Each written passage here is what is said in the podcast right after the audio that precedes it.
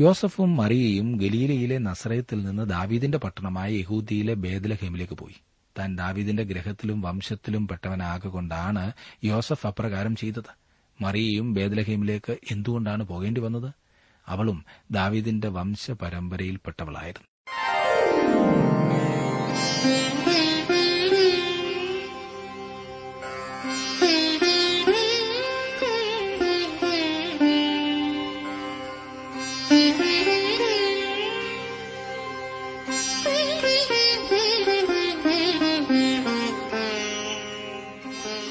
T W ആറിന്റെ വേദപഠന class ആരംഭിക്കുകയാണ്. ജീവ സന്ദേശം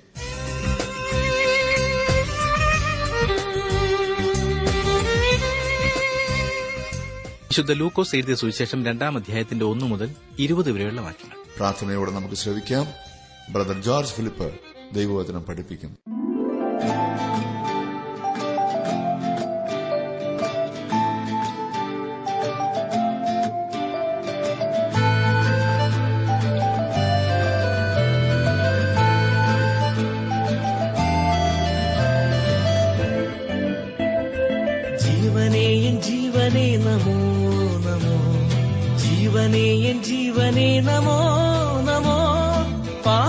പാപികൾക്കമിതാനന്ദ പ്രദനാം കൃപാകര.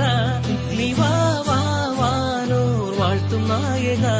നിവാ വാ വാനോർ വാഴ്ത്തും നായക.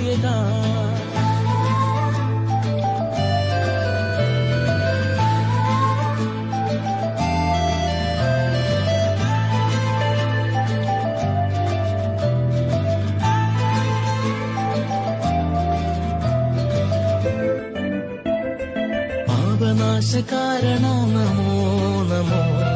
പാപനാശകാരണ നമോ നമോ. പാരിവിൽ നരനായുദിച്ച പരാപരപ്പൊരുളേ നീ വാ വാ വാനോർ വാഴ്ത്തും നായക.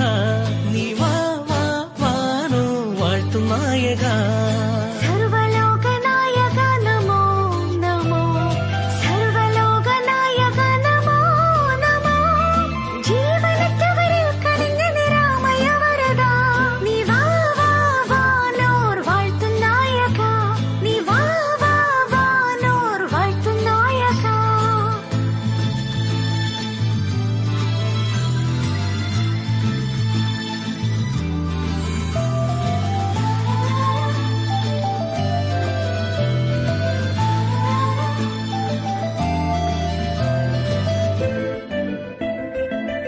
ജീവജാല പാലക നമോ?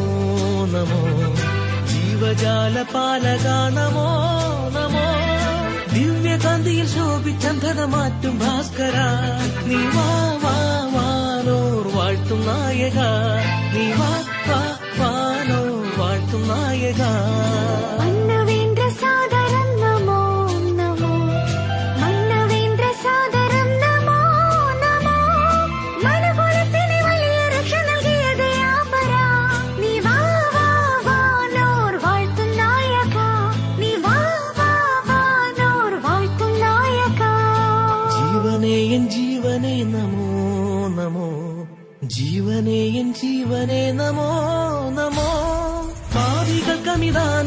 പ്രദനാം കൃപാകര.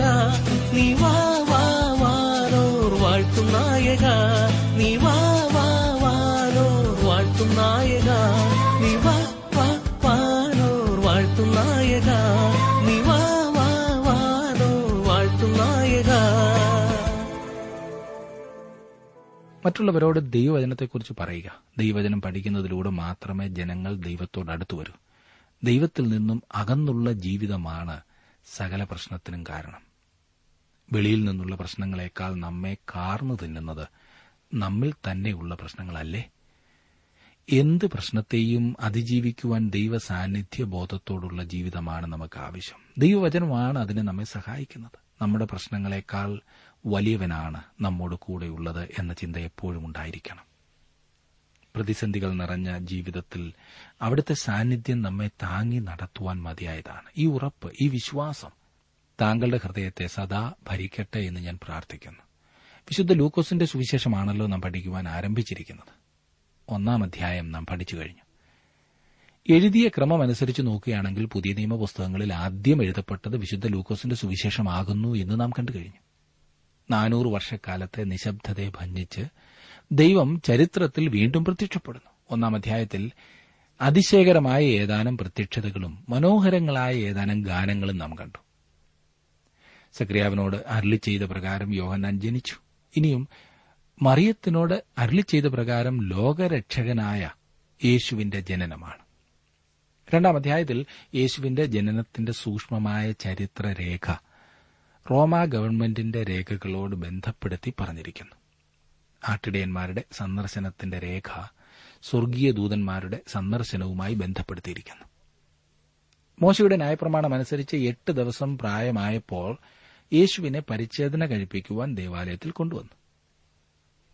ഗലാത്തിലേഖനം നാലാം അധ്യായത്തിന്റെ നാലും അഞ്ചും വാക്യങ്ങളിൽ നാം വായിക്കുന്നത് എന്നാൽ കാലസമ്പൂർണത വന്നപ്പോൾ ദൈവം തന്റെ പുത്രനെ സ്ത്രീയിൽ നിന്ന് ജനിച്ചവനായി ന്യായപ്രമാണത്തിന് കീഴ് ജനിച്ചവനായി നിയോഗിച്ചത് അവൻ ന്യായപ്രമാണത്തിന് കീഴുള്ളവരെ വിലയ്ക്ക് വാങ്ങിയിട്ട് നാം പുത്രത്വം പ്രാപിക്കേണ്ടതിന് തന്നെ. യെരുശലേമിലേക്കുള്ള ഈ സന്ദർശനത്തിന്റെ ഫലമായി നമുക്ക് ശിമിയോന്റെയും ഹന്നായുടെയും സ്തുതിഗീതങ്ങൾ ലഭിക്കുന്നു. യേശുവിന് സാധാരണ മനുഷ്യരുടെ പോലെയുള്ള കുട്ടിക്കാലമായിരുന്നു ഉണ്ടായിരുന്നത് എന്ന് മനസ്സിലാക്കി തരേണ്ടതിന് ലൂക്കോസ് യേശുവിന്റെ കുട്ടിക്കാലത്തെ ഒരു പ്രത്യേക സംഭവം രേഖപ്പെടുത്തിയിരിക്കുന്നു. വാക്യം നോക്കുക. യേശു ജ്ഞാനത്തിൽ മുതിർന്നു വന്നു. അത് മാനസികമായ വളർച്ച. യേശു വളർച്ചയിൽ മുതിർന്നു വന്നു. അത് ശാരീരികമായ വളർച്ച. ദൈവത്തിന്റെയും മനുഷ്യരുടെയും കൃപയിൽ മുതിർന്നു വന്നു. അത് ആത്മീയമായ വളർച്ച. ദൈവത്തിന്റെയും മനുഷ്യരുടെയും കൃപയിൽ മുതിർന്നു വന്നു എന്ന് പറഞ്ഞിരിക്കുന്നത് പ്രത്യേകം ശ്രദ്ധിക്കുക. തിരുവചന ഭാഗത്തേക്ക് കടക്കുന്നതിന് മുൻപേ ഏതാനും കാര്യങ്ങൾ അറിഞ്ഞിരിക്കുന്നത് നല്ലതാണ്. ലൂക്കോസിന്റെ സുവിശേഷം ചരിത്രപരമായതാണെന്നും ഇത് വിചാരശക്തിയുള്ള ഗ്രീക്കുകാർക്കു വേണ്ടി എഴുതിയതാണെന്നും മുമ്പ് പറഞ്ഞ കാര്യം ഓർക്കുന്നുവല്ലോ. ദൈവപുത്രനെ വെളിപ്പെടുത്തുക എന്ന മഹനീയമായ ഉദ്ദേശവും ഇതിനുണ്ട്. തങ്ങളുടേതായ രീതിയിൽ ക്രിസ്തുമാർഗത്തെ നട്ടുവളർത്തുവാൻ ഉതകുന്ന നിലം ഒരുക്കിയ മൂന്ന് വലിയ രാഷ്ട്രങ്ങളുണ്ട്. മതപരമായ വശത്തുനിന്ന് യഹൂദന്മാരും കലയുടെയും ശാസ്ത്രത്തിന്റെയും വശത്തുനിന്നും ഗ്രീക്കുകാരും രാഷ്ട്രീയത്തിന്റെ വശത്തുനിന്നും ലോകത്തെ അന്ന് അടക്കി ഭരിച്ചിരുന്ന റോമാക്കാരും. മത്തായി മർക്കോസ് ലൂക്കോസ് എന്നീ സുവിശേഷങ്ങൾ മനുഷ്യജാതിയുടെ ഓരോ പ്രത്യേക കൂട്ടത്തെ ഉദ്ദേശിച്ച് എഴുതപ്പെട്ടവയാണ്.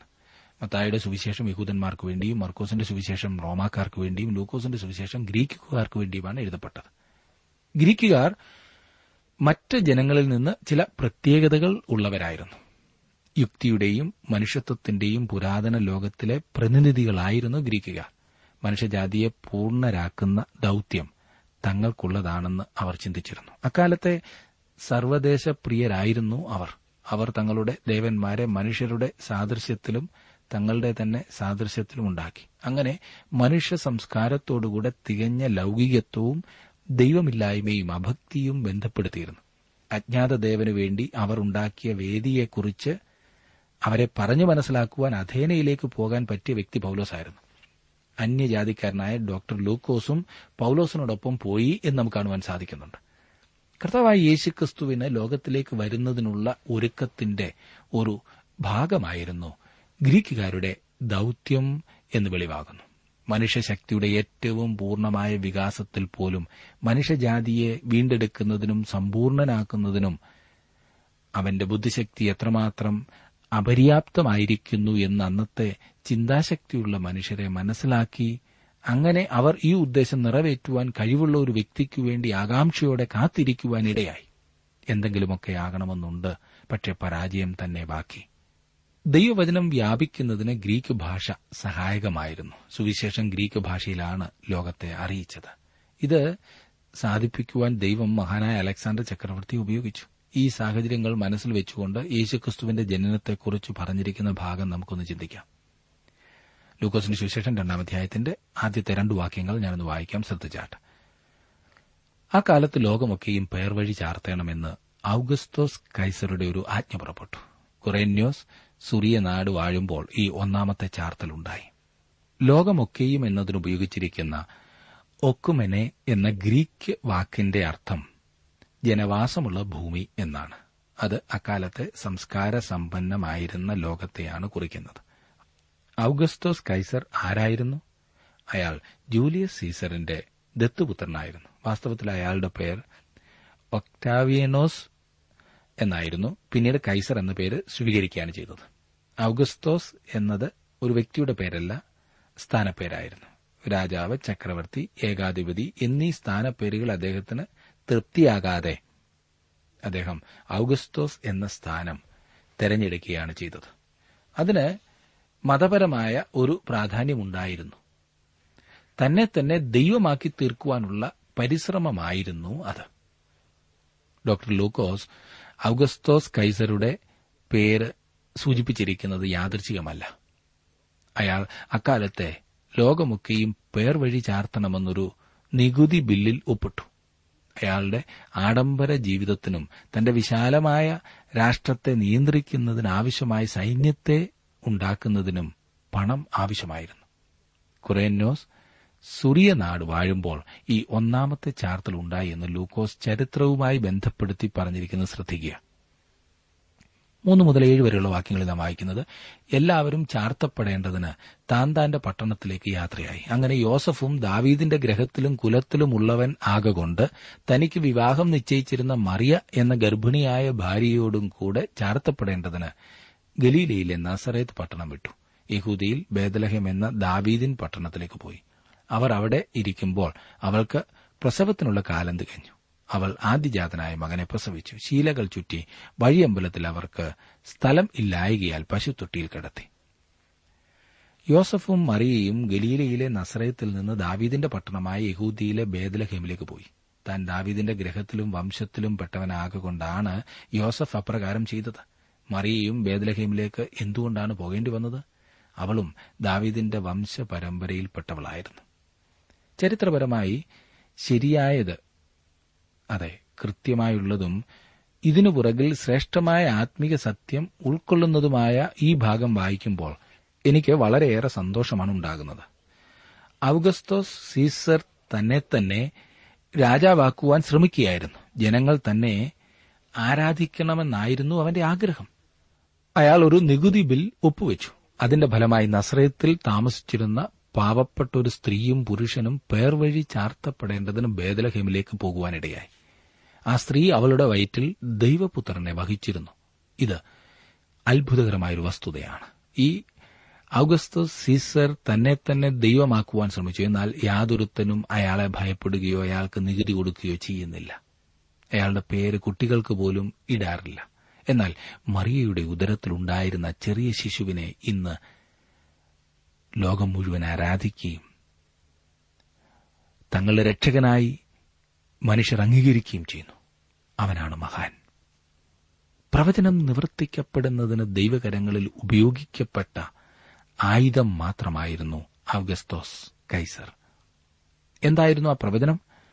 മീഖായുടെ പ്രവചനം അഞ്ചാം അധ്യായത്തിന്റെ രണ്ടാം വാക്യം. നീയോ ബേദലഹേം എഫ്രാത്തെ നീ യഹൂദ സഹസ്രങ്ങളിൽ ചെറുതായിരുന്നാലും ഇസ്രായേലിന് അധിപതിയായിരിക്കേണ്ടുന്നവൻ എനിക്ക് നിന്നിൽ നിന്ന് ഉത്ഭവിച്ചു വരും. അവന്റെ ഉത്ഭവം പണ്ടേയുള്ളതും പുരാതനമായതും തന്നെ. ഇത് വളരെ ശ്രദ്ധേയമായ ഒരു രേഖയാണ്. സംഭവിച്ചതെല്ലാം ദൈവം മുമ്പുകൂട്ടി ക്രമീകരിച്ചതായിരുന്നു. ആരെങ്കിലും കൈസരോട് പറഞ്ഞെന്നിരിക്കട്ടെ ഒരു നിമിഷം നിൽക്കണേ പേർവഴി ചാർത്തി നികുതി അടയ്ക്കണം എന്ന് നീ കൽപ്പിച്ചതിനാൽ പ്രസവം അടുത്തിരിക്കുന്ന ചില സ്ത്രീകളെയും യാത്ര ചെയ്യിപ്പിക്കേണ്ടി വരുന്നു. അതൊന്ന് ഒഴിവാക്കിക്കൂടെ? അതിന് കൈസർ കൊടുക്കുമായിരുന്ന മറുപടി എപ്രകാരമായിരിക്കുമെന്ന് അറിയാമോ? പിള്ളേരോ? ആരുമായിക്കൊള്ളട്ടെ പിള്ളേരോ അമ്മമാരോ ഒന്നും എനിക്കൊരു വിഷയമല്ല. ഞാൻ നികുതിയിലും സൈന്യത്തിലും പണത്തിലും ആഡംബരത്തിലും ഒക്കെ മാത്രമേ താൽപര്യം കാണിക്കാറുള്ളൂ. എന്നാൽ സുഹൃത്തെ ആ നാളുകളൊക്കെ കഴിഞ്ഞുപോയി കൈസറും നശിച്ചു. ചെറിയ കാര്യങ്ങൾ പോലും ലൂക്കോസ് ഈ ഭാഗത്ത് വിശദമായി പറഞ്ഞിരിക്കുന്നു. ദൈവപുത്രന് ലഭിച്ചതായ വസ്ത്രങ്ങൾ എത്രമാത്രം അവൻ മനുഷ്യനായിരുന്നു എന്ന് കാണുക. ദൈവം ജഡത്തിൽ പ്രത്യക്ഷപ്പെട്ടു. യേശുവിന് ലഭിക്കുന്ന സ്വീകരണമാണ് നാം ഇനിയും കാണുന്നത്. ദൂതന്മാർ ആട്ടിടയന്മാരോട് യേശുവിന്റെ ജനനത്തെക്കുറിച്ച് അറിയിക്കുന്നത് എട്ടാം വാക്യത്തിൽ കാണുന്നു. അന്ന് ആ പ്രദേശത്ത് ഇടയന്മാർ രാത്രിയിൽ ആട്ടിൻകൂട്ടത്തെ കാവൽ കാത്ത് വെളിയിൽ പാർത്തിരുന്നു. യേശുക്രിസ്തു എപ്പോഴാണ് ജനിച്ചത് എന്ന് അനേകം ആളുകൾ ചോദിക്കാറുണ്ട്. അനേകർക്കും ഈ തർക്കം ഒരു പ്രധാന വിഷയമാണ്. കഠിനമായ തണുപ്പ് കാലത്തായിരിക്കാൻ സാധ്യതയില്ല. അങ്ങനെയെങ്കിൽ ഇടയന്മാർ തങ്ങളുടെ ആടുകളോടൊപ്പം രാത്രിയിൽ വെളിയിൽ പാർക്കുമായിരുന്നില്ല. എന്നാൽ യേശുവിന്റെ ജനന തീയതിയല്ല പ്രധാനപ്പെട്ട വസ്തുത. യേശു ക്രൂശിൽ തറയ്ക്കപ്പെട്ട തീയതിയും അപ്രധാനമാണ്. ഏത് ദിവസമാണ് അവൻ ജനിച്ചത് എന്ന് തിരുവചനം പറയുന്നില്ല. അവൻ ഈ ലോകത്തിൽ ജനിച്ചു എന്നതാണ് പ്രധാനപ്പെട്ട സംഗതി. അതുപോലെ അവൻ ക്രൂശിക്കപ്പെട്ടത് എന്നാണെന്നും തിരുവചനം പറയുന്നില്ല. എന്നാൽ അവൻ നമ്മുടെ പാപങ്ങൾക്കു വേണ്ടി ക്രൂശിക്കപ്പെട്ടു അതാണ് പ്രധാനപ്പെട്ട വസ്തുത. അതറിഞ്ഞാൽ മതി സുഹൃത്തെ. അത് അറിയുന്ന വ്യക്തി ഭാഗ്യവാനാണ്. ഒൻപത് മുതൽ പതിനൊന്ന് വരെയുള്ള വാക്യങ്ങൾ. അപ്പോൾ കർത്താവിന്റെ ഒരു ദൂതൻ അവരുടെ അരികെ നിന്നു കർത്താവിന്റെ തേജസ് അവരെ ചുറ്റുമിന്നി. അവർ ഭയപരവശരായി തീർന്നു ദൂതൻ അവരോട് ഭയപ്പെടേണ്ട. സർവജനത്തിനും ഉണ്ടാവാനുള്ള ഒരു മഹാസന്തോഷം ഞാൻ നിങ്ങളോട് സുവിശേഷിക്കുന്നു. കർത്താവായ ക്രിസ്തു എന്ന രക്ഷിതാവ് ഇന്ന് ദാവീദിന്റെ പട്ടണത്തിൽ നിങ്ങൾക്കായി ജനിച്ചിരിക്കുന്നു. ഒരു ശിശു ലോകത്തിലേക്ക് ജനിക്കുന്നത് സന്തോഷകരമായ കാര്യമാണ്. നമ്മുടെ ഹൃദയം അവനിലേക്ക് ചായുകയും ആ ശിശുവിനോട് നമുക്ക് അനുകമ്പ തോന്നുകയും ചെയ്യും. ദൈവം ലോകത്തിലേക്ക് പ്രവേശിച്ച മാർഗം ഇതായിരുന്നു. വലിയ ശക്തിയോടും മഹത്വത്തോടും കൂടെ രണ്ടാമത് അവൻ ഭൂമിയിൽ വരുന്നതുപോലെ ഒന്നാമതും വരാമായിരുന്നു. എന്നാൽ ഏറ്റവും ബലഹീനമായ രീതിയിൽ ഒരു ശിശുവായിട്ടാണ് അവൻ വന്നത്.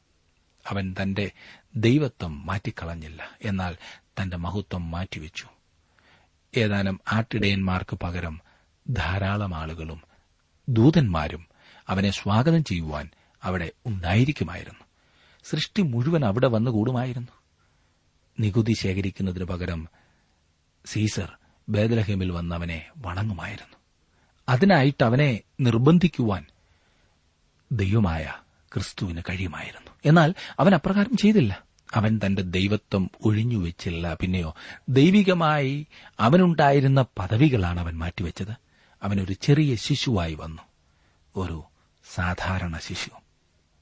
പന്ത്രണ്ടാം വാക്യം. നിങ്ങൾക്ക് അടയാളമോ ശീലകൾ ചുറ്റി പശുത്തൊട്ടിയിൽ കിടക്കുന്ന ഒരു ശിശുവിനെ നിങ്ങൾ കാണുമെന്ന് പറഞ്ഞു. ഇവിടെയും ലൂക്കോസ് യേശുവിന്റെ മനുഷ്യത്വത്തിനാണ് പ്രാധാന്യം നൽകുന്നത്.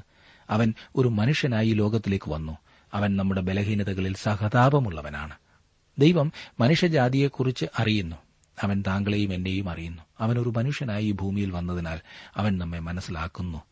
അവൻ തന്റെ മേൽ നമ്മുടെ മനുഷ്യത്വം ഏറ്റെടുത്തുകൊണ്ട് നമുക്ക് ദൈവത്തെക്കുറിച്ച് കുറെയൊക്കെ അറിയുവാൻ കഴിയും എന്നും ഇതിനർത്ഥമുണ്ട്.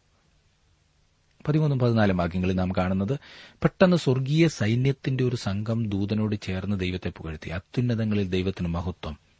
ഭൂമിയിൽ ദൈവപ്രസാദമുള്ള മനുഷ്യർക്ക് സമാധാനമെന്ന് പറഞ്ഞു. പ്രിയ സുഹൃത്തെ ദുഷ്ടന്മാർക്ക് സമാധാനമില്ല എന്ന് യഹോവ അരളി ചെയ്യുന്നു യശാപ്രവചനം നാൽപ്പത്തിയെട്ടാം അധ്യായത്തിന്റെ ഇരുപത്തിരണ്ടാം വാക്യം. കൊഴുക്കളെ പടവാളുകളാക്കി അടിച്ച് മാറ്റേണ്ടുന്ന ഒരു കാലയളവിലാണ് നാം ജീവിക്കുന്നത്. അതെ ഒരു ദുഷ്ടലോകത്തിലാണ് നാം ജീവിക്കുന്നത്. സാത്താന്റെ അധീനതയിലായിരിക്കുന്ന ലോകത്തിലാണ് നാം ജീവിക്കുന്നത്. അതിനാൽ ഇവിടെ ഈ ലോകത്തിൽ സമാധാനമില്ല. എന്നാൽ ദൈവപ്രസാദമുള്ള മനുഷ്യർക്ക് സമാധാനമുണ്ട്. താങ്കൾ യേശുക്രിസ്തുവിങ്കിലേക്ക് കടന്നുവന്ന് അവനെ രക്ഷകനായി സ്വീകരിച്ചവരുടെ കൂട്ടത്തിലെങ്കിൽ താങ്കൾക്ക് ദൈവത്തിന്റെ സമാധാനം അനുഭവിച്ചറിയുവാൻ കഴിയും. വിശ്വാസത്താൽ നീതീകരിക്കപ്പെട്ടിട്ട് നമ്മുടെ കർത്താവായ യേശുക്രിസ്തു മൂലം നമുക്ക് ദൈവത്തോട് സമാധാനമുണ്ട്. റോമലേഖനം അഞ്ചാം അധ്യായത്തിന്റെ ഒന്നാം വാക്യമാണ് ഞാൻ വായിച്ചത്. ഈ വിധത്തിലുള്ള സമാധാനവുമായാണ് യേശുക്രിസ്തു ഒന്നാമത് ഭൂമിയിൽ വന്നത്. സമാധാന പ്രഭുവായിട്ടായിരിക്കും അവൻ രണ്ടാമത് വരാൻ പോകുന്നത്. അന്ന് അവൻ അനീതിയും ശത്രുത്വവും ലോകത്തു നിന്ന് നീക്കിക്കളയും. ഭൂമിയിൽ അവൻ സമാധാനം സ്ഥാപിക്കും. പക്ഷെ അവൻ വീണ്ടും വരുന്നതുവരെയും ഇവിടെ ഭൂമിയിൽ സമാധാനമുണ്ടായിരിക്കുകയില്ല. പതിനഞ്ചും പതിനാറും വാക്യങ്ങൾ നോക്കിക്കാട്ട്. ദൂതന്മാർ അവരെ വിട്ട് സ്വർഗത്തിൽ പോയ ശേഷം ഇടയന്മാർ നാം ബേദലഹേമോളം ചെന്ന് കർത്താവ് നമ്മോട് അറിയിച്ച ഈ സംഭവം കാണേണം എന്ന് തമ്മിൽ പറഞ്ഞു. അവർ ബന്ധപ്പെട്ട് ചെന്ന് മറിയേയും യോസഫിനെയും പശുത്തൊട്ടിയിൽ കിടക്കുന്ന ശിശുവിനെയും കണ്ടു. ചിന്തിക്കാതിരുന്ന സമയത്ത് തങ്ങൾ കേട്ടതായ ആ വാർത്ത സത്യമാകുമോ എന്ന് ചിന്തിച്ച് ആ ഇടയന്മാർ അല്പം നിന്നു കാണും. ഏതായാലും അവർ കേട്ട ദൂത് യാഥാർത്ഥ്യമാകുന്നു എന്ന് അവർ വിശ്വസിച്ചു. അവർ വിശ്വസിച്ചെന്ന് നാം എങ്ങനെയാണ് അറിയുന്നത്? അവർ പ്രവർത്തിക്കുന്നതായി നാം കാണുന്നു. ചില ആളുകൾക്ക് വ്യക്തമായി ദൂത് ലഭിച്ചാലും ഒന്നും ചെയ്യുകയില്ല. അതിന് പല കാരണങ്ങളുണ്ടാകും. ഒന്നുകിൽ അത് സത്യമാണെന്ന് അവർ വിശ്വസിക്കുന്നുണ്ടാകുകയില്ല അല്ലെങ്കിൽ അതേക്കുറിച്ച് എന്തെങ്കിലും ചെയ്യുവാൻ അവർക്ക് മടിയാകും. അത് പ്രധാനപ്പെട്ട സംഗതിയാകുന്നുവോ എന്ന് കണ്ടുപിടിക്കുവാൻ പോലും അവർ മെനക്കെടാറില്ല. ചിലർ ചിന്തിക്കുന്നത് അങ്ങനെ ലഭിച്ച ദൂതിനനുസരിച്ച് പ്രവർത്തിച്ചതുകൊണ്ട് തങ്ങളുടെ ജീവിതത്തിൽ വ്യത്യാസമൊന്നും ഉണ്ടാകുവാൻ സാധ്യതയില്ല എന്നത്രേ. പലരും സ്വന്തം യുക്തി കൊണ്ട് പലതും മനസ്സിലാക്കുവാനുള്ള ശ്രമത്തിലാണ്. ദൈവത്തിങ്കിൽ നിന്നുള്ള ദൂത് മനസ്സിലാക്കുവാനോ അനുസരിക്കുവാനോ തയ്യാറല്ല. എന്നാൽ ദൈവത്തിന്റെ ദൂത് ലഭിച്ച ആട്ടിടയന്മാർ അത് പരിശോധിക്കുവാനും തർക്കിക്കുവാനും ഒന്നും നിന്നില്ല. വടിയും ഇടിച്ച് കുന്നിൻ ചെരുവിലൂടെ യാത്രയായി കഴിഞ്ഞു. എത്ര വലിയ വിശ്വാസം. അതെ സക്രിയാവിനേക്കാൾ വലിയ വിശ്വാസമില്ലേ? പ്രിയ സുഹൃത്തെ ദൈവം എത്രയെത്ര ദൂത് താങ്കളോട് പറഞ്ഞിരിക്കുന്നു. ദൈവത്തിൽ വിശ്വാസമില്ലാത്തതുകൊണ്ടല്ലേ അത് അനുസരിക്കാത്തത്? ദൈവഹിതപ്രകാരമല്ലാത്ത ആ സ്വഭാവം മാറ്റുവാൻ ദൈവം സംസാരിച്ചിട്ട് ഇന്നും മുടന്തൻ ന്യായം പറഞ്ഞ് രക്ഷപ്പെടുവാൻ ശ്രമിക്കുകയല്ലേ? പല ബന്ധങ്ങളും ഇന്നും ശരിയാകേണ്ടതായിട്ടില്ലേ? പലതും കൊടുത്തു തീർക്കുവാനില്ലേ? ഉടനെ അനുസരിക്കുമോ? ഇനിയും വേറൊരു കാര്യം. ഈ ആട്ടിടയന്മാർ ആ കുട്ടി കിടന്നിടത്ത് ചെന്ന് അതിനെ കണ്ടപ്പോൾ മറ്റു കുട്ടികളെക്കാൾ എന്ത് പ്രത്യേകതയാണ് ഇതിനുണ്ടായിരുന്നത്? പുതുതായി ജനിക്കുമ്പോൾ ഏതൊരു കുഞ്ഞും ആയിരിക്കുന്നത് പോലെ യേശുക്കുഞ്ഞുമായിരുന്നു അവന്റെ തലയ്ക്ക് ചുറ്റും പ്രകാശവലയം ഉണ്ടായിരുന്നു എന്ന് കരുതേണ്ടതില്ല. അത് ഇപ്പോഴത്തെ യേശുക്കുഞ്ഞുങ്ങൾക്കാണ് അവൻ തന്റെ മഹത്വം സ്വർഗത്തിൽ വെച്ചിട്ടാണ് ഭൂമിയിലേക്ക് വന്നത്. തങ്ങളോട് പറഞ്ഞ ദൂത് വിശ്വസിക്കാതിരുന്നിരുന്നെങ്കിൽ ആ ശിശുവിന്റെ മുമ്പിൽ മുട്ടുകുത്തി അതിനെ ആരാധിക്കത്തക്കവണ്ണം ഒരു പ്രത്യേകതയും കാണുവാനില്ലായിരുന്നു. ഇതാ ഇടയന്മാർ ദൂതന്മാർ പറഞ്ഞ ദൂത് വിശ്വസിച്ചു. അവർ പഴയ നിയമം വിശ്വസിച്ചു. തന്നിൽ വിശ്വസിക്കുന്നവരുടെ പാപങ്ങളെ എടുത്തു കളയുവാൻ വന്നവൻ ഇവനാകുന്നു എന്ന് അറിഞ്ഞത് വിസ്മയത്തോടെയായിരിക്കാം ഇടയന്മാർ ആ ശിശുവിനെ വന്നിച്ചത് അങ്ങനെയാണ്. അതെ നമുക്കിന്ന് ആവശ്യം വിശ്വാസമാണ്. വാർത്ത കേട്ട ഉടനെ തന്നെ ആട്ടിടയന്മാർ ഇറങ്ങിത്തിരിച്ചു. എന്നാൽ വളരെ കാലം കഴിഞ്ഞാണ് വിദ്വാൻമാർ വന്നു ചേർന്നതെന്നാണ് വിശുദ്ധ മത്തായുടെ സുവിശേഷത്തിൽ നാം മനസ്സിലാക്കുന്നത്. വിദ്വാൻമാർ യേശുവിനെ കണ്ടെത്തിയപ്പോഴേക്കും വാസ്തവത്തിൽ അവൻ ഒരു വീട്ടിൽ താമസിക്കുകയായിരുന്നു. മാസങ്ങൾ കഴിഞ്ഞു കഴിഞ്ഞിരുന്നു. പതിനേഴ് മുതൽ ഇരുപത് വരെയുള്ള വാക്യങ്ങൾ കൂടി നോക്കിക്കാട്ടെ. കണ്ട ശേഷം ഈ പൈതലിനെക്കുറിച്ച് തങ്ങളോട് പറഞ്ഞ വാക്ക് അറിയിച്ചു. കേട്ടവരെല്ലാവരും ഇടയന്മാർ പറഞ്ഞതിനെക്കുറിച്ച് ആശ്ചര്യപ്പെട്ടു. മറിയ ഈ വാർത്തയൊക്കെയും ഹൃദയത്തിൽ സംഗ്രഹിച്ച് ധ്യാനിച്ചുകൊണ്ടിരുന്നു. തങ്ങളോട് അറിയിച്ചതുപോലെ ഇടയന്മാർ കേട്ടതും കണ്ടതുമായ എല്ലാറ്റിനെയും കുറിച്ച് ദൈവത്തെ മഹത്വപ്പെടുത്തിയും പുകഴ്ത്തിയും കൊണ്ട് മടങ്ങിപ്പോയി. സാധാരണ ഏതൊരു അമ്മയും ചെയ്യുന്നതുപോലെ മറിയവും പല കാര്യങ്ങൾ തന്റെ ഹൃദയത്തിൽ ചിന്തിച്ചുകൊണ്ടിരുന്നു യേശുവിന് ജീവഹാനി ഉണ്ടാകുമെന്ന് ഭയന്ന് മറിയയും യോസഫും യേശുവിനെ എടുത്തുകൊണ്ട് മിസ്രൈമിലേക്ക് പോകുകയും കുറച്ചുകാലം അവിടെ പാർത്തതിനു ശേഷം മടങ്ങിപ്പോരുകയും ചെയ്തു. യേശു മനുഷ്യകുലത്തിൽ വരികയും മോശയുടെ ന്യായപ്രമാണത്തിന് കീഴ് ജനിക്കുകയും ചെയ്തതിനാൽ അവൻ ന്യായപ്രമാണം അനുഷ്ഠിച്ചു. എത്ര പേരുടെ ത്യാഗപൂർവമായ സമർപ്പണം കൊണ്ടാണ് നമുക്ക് രക്ഷ ലഭ്യമായത്? യേശുവിലുള്ള നമ്മുടെ വിശ്വാസം എത്ര പ്രയാസമേറിയ കാര്യങ്ങളും അനുസരിക്കുവാൻ സഹായകരം ആകണം. മറിയത്തിന്റെ വിശ്വാസം ശ്രദ്ധിക്കൂ. ഇടയന്മാരുടെ വിശ്വാസം ശ്രദ്ധിക്കൂ. ഇന്നും ആവശ്യം ക്രിസ്തുവിലുള്ള വിശ്വാസമാണ്. നമ്മുടെ വിശ്വാസം മറ്റുള്ളവരിലും പ്രയോജനമുണ്ടാക്കുമെന്ന കാര്യം മറക്കരുത്. ഏത് പ്രതികൂല സാഹചര്യത്തിലും വിശ്വാസത്തോടെ മുന്നേറുവാൻ യേശു കർത്താവ് താങ്കളെ സഹായിക്കട്ടെ എന്ന് ഞാൻ പ്രാർത്ഥിക്കുന്നു.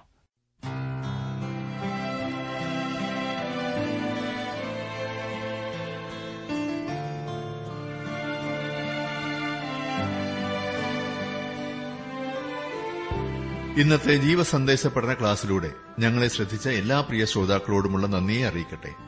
ദൈവവചനം കൃത്യമായി ക്രമമായി പഠിക്കുവാൻ ലഭിച്ചിരിക്കുന്ന ഈ അസുലഭ അവസരം പ്രയോജനപ്പെടുത്തുകയും സ്നേഹിതരെ അതിനായി ഉത്സാഹിപ്പിക്കുകയും ചെയ്യുക. അഭിപ്രായങ്ങളും നിർദ്ദേശങ്ങളും പ്രാർത്ഥനാ വിഷയങ്ങളും ഞങ്ങളെ അറിയിക്കുക. ഈ പുസ്തകത്തിന്റെ വിഷയവിഭജനം audio C D S D card എന്നിവ ആവശ്യമെങ്കിൽ ഞങ്ങളുമായി ബന്ധപ്പെടുക. ഞങ്ങളുടെ വിലാസം ജീവസന്ദേശം പോസ്റ്റ് ബോക്സ് നമ്പർ മൂന്ന് തിരുവല്ല അഞ്ച് Keralam. Phone zero four six nine two seven zero zero two eight four mobile nine four four seven seven six seven three seven eight ഞങ്ങളുടെ email address Malayalam T T B at radio eight eight two dot com വെബ്സൈറ്റിലും ഞങ്ങളുടെ programme ലഭിക്കുന്നതാണ്. ഞങ്ങളുടെ website W W W dot radio eight eight two dot com